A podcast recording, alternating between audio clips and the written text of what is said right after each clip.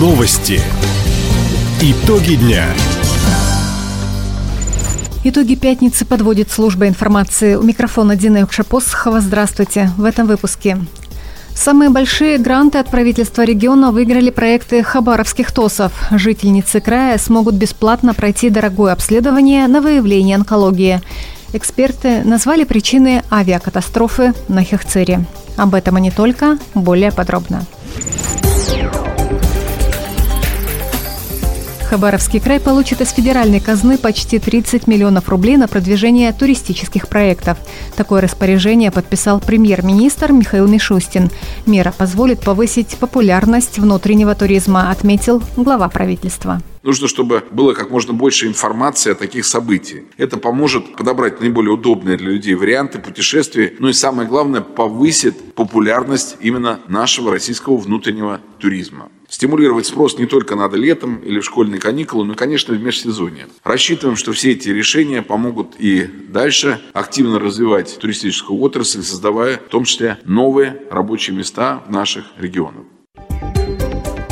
Помимо Хабаровского края господдержку получат еще 35 регионов страны. Всего на продвижение туристических проектов направят 638 миллионов рублей. Наш край использует федеральные средства на организацию серии мероприятий «Амурфест». Правительство региона распределило гранты среди победителей конкурса проектов территориальных общественных самоуправлений. Самую большую сумму получит Хабаровский ТОС «Мы отличные соседи». На проект «Развлечения до седьмого пота» и «Вспомните о нас» В общей сложности активистам выделят из краевой казны почти 3 миллиона рублей. Еще одно хабаровское объединение Ворошилова 5А выиграло миллион триста тысяч рублей на проект «Спорт без травматизма». Всего господдержку получат 379 инициатив со всего края. Лидером по количеству победителей стал Хабаровский район – 97 проектов.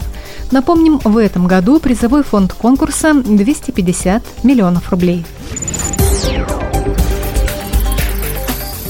Жительницы края смогут бесплатно пройти скрининг на выявление злокачественных новообразований шейки матки. Об этом сообщает Минздрав региона. Для исследования используют метод жидкостной цитологии. Этот дорогостоящий анализ выявляет рак на ранней стадии, а также изменения клеток, которые могут в дальнейшем привести к онкологии, говорит главврач краевого онкоцентра Евгений Шапира. Мы делаем одновременно у человека из одного специализированного мазка определяем те клетки, которые могут в ближайшем будущем становиться проблемой для него. Это онкологическая проблема. Но в то же время мы можем при наличии таких клеток определить наличие папилломавирусной инфекции, в том числе и тех штаммов, которые в обязательном порядке через какое-то время вызовут у человека онкологическое заболевание. Раньше такие исследования выполняли только платно. Теперь женщины пройдут скрининг во время диспансеризации. Это стало возможным после того, как в Краевом онкоцентре открыли лабораторию молекулярной онкологии. Краевом центре начали строить дорогу от улицы Тихоокеанской до квартала моряков-амурцев – Подрядчик уже приступил к подготовительным работам. Как отметили в мэрии, дороги здесь никогда не было. Теперь в микрорайоне проживает много молодых семей с детьми. Проезд крайне необходим. Помимо дорожного полотна, здесь также обустроят тротуар, установят освещение и проведут ливневую канализацию. Дорогу от Тихоокеанской до квартала моряков-амурцев планируют сдать в эксплуатацию уже в ноябре.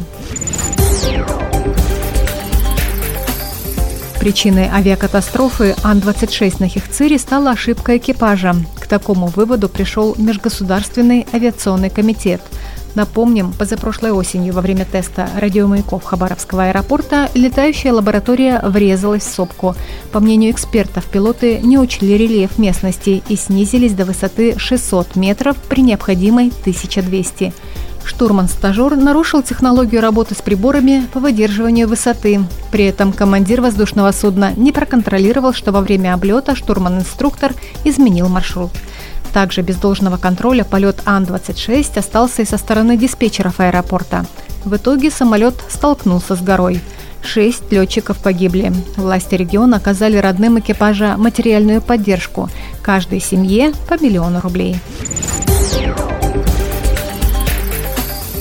Хабаровский «Амур» не смог одолеть лидера конференции «Восток». Встреча в Казани с местным Акбаросом завершилась со счетом 4-2 в пользу хозяев – Поначалу «Тигры» вели 2-0, но уже во втором тайме казанцы сравняли счет, а в третьем периоде закрепили свое преимущество.